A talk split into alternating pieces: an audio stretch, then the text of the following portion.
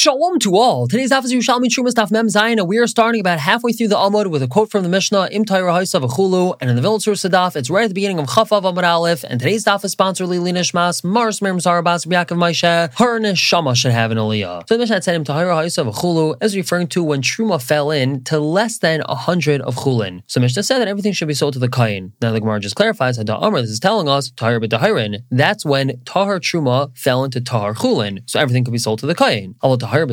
But if Tar Truma fell into Tame Chulin, so Taninon, that's what's taught in the next section of the Mishnah. Im Tamein Hayuas and Chulin. If the Chulin was Tame, so then it's eaten in multiple different ways by the Kayin. Now the Gemara clarifies another part of the Mishnah. We had differentiated between Truma Tahir and Truma Tameya falling into less than 100 Meiser Rishine. If Truma Tahir fell in, then all this Meiser is made Trumas Meiser for something else, and everything is given to the Kayin. But if the Truma was Tame, then everything is left to rot. So Gemara tells us, Al Rabbi Nicha. According to Rabbi Yasi, this makes sense. Rabbi Yasi B'Shem. In the second paragraph, Yasi says in Chizkiah, Rabbi Yainu B'Shem Rabbi Yanai, and Rabbi Yainu says in Rabbi Yanai. The pasuk in regards to Trumas Meiser tells us, Unusata Mimenu as Trumas Hashem La'aron HaKayin. And this tells us, Aseishi Nasai La'aron Bekunasai. Make sure that when you separate Trumas Meiser, you're doing it in a way that it could be given to Aaron in a state of kahuna. In other words, when we're discussing Trumas Meiser, Rabbi Yasi focuses on the fact that this Trumas Meiser has to be given to the Kayin. And since over here, if the Truma that fell into the Meiser Rishon was Tame, that means that we're not able to separate Tahar Trumas Meiser and give it to a Kayin. So that's why we say that everything is left to rot. However, Mem Zaino based on top, the Gemara asks, Saldati the Kahana, what about Kahana? Do Amar who says, Toman Amakudish Shabai, the one should take from the Makudish of what we have here. In other words, Kahana doesn't focus on what has to be given to the Kayin. He focuses on how the Truma needs to be separated. So if Amar Avhacha, why doesn't he say that over here? Toman Amakudish Shabai. And therefore, we have a whole mixture of Tame Truma and Tahar Meiser Rishine. So why don't we just say that he designates all the Tar produce over here as Trumas Meiser, and that designation would work? Because seemingly, according to Kahana, it doesn't make a difference whether or not he could give it to the Kayin. The whole ikr is that we're just focusing on the designation. So where it clarifies that no, Amar Taman, Shabai, even though Kahana over there emphasizes that we're taking off Trumas Meiser, the focus is that we take from the Makudish part of it, Mighty he still agrees, that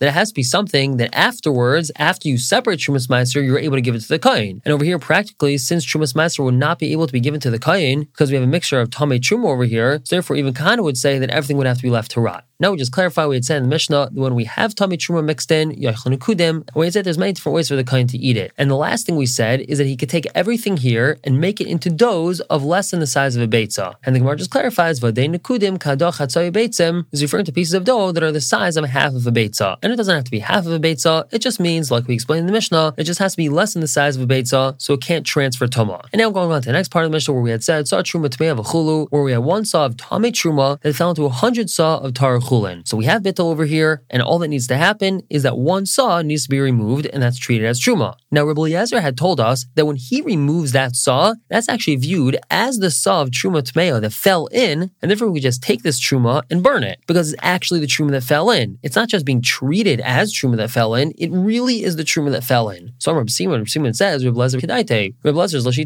kamadu amar taman, like he says over there, call psulin al that all the psulim were taken out by him. Hachasotu. He says over here, call it that all the tame came up in his hand. Now, this psulim is referring to where he has a whole bunch of kosher korbanos that were not bali mumin, and the one korban that was shechted that turned out to be a bal mum, its avarim fell into all these other avarim. And over there, the discussion was that before he realized what happened, he took out one of the heads, one of the Russian, and he brought it on the mizbach. He was makrivet. And so Rabbi over there says that we assume that kol psulin ala that when he took out a head and was makriv on the mizbach, it must be that he was makriv the puzzle one, the one which was the bal mum. And that means that all the ones that are remaining here, they're kosher. And so it's over here with Truma Tmeya, we have Truma Tmeya that fell into Tahar Chulin, and now he takes out a saw. So we assume that that entire saw that he removed was the entire saw of Truma Tmeya that fell in, and therefore he could just burn it, and then we don't have any problem with anything remaining. I wouldn't have a problem with burning it itself because we assume that it's completely Truma. Now we're going to stop here for the day. We'll pick up tomorrow, continue to talk about Shita Rebbe For now,